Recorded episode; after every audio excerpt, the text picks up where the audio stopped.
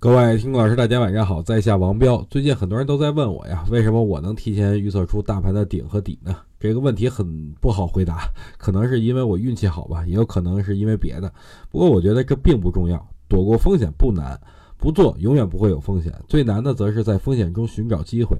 虽然我不知道指数能否还会继续下跌啊，但我觉得机会已经随之显现了。所以呢，我觉得下周咱们可以趁着下跌分批建仓。但是一定要注意啊，小仓位的分批建仓，你可别一下全怼进去。等了这么长时间的下跌，机会终于逐渐显现了。有点激动的同时，也有点恐惧啊，害怕马上就会跌。我相信很多人跟我的想法是一样的。如何能解决这种问题呢？那就是要对自己买的股票充分的认识。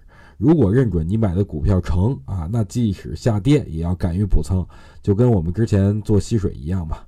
最后再说一下，下周的行情非常的关键，大家可要准时的来收听我的语音。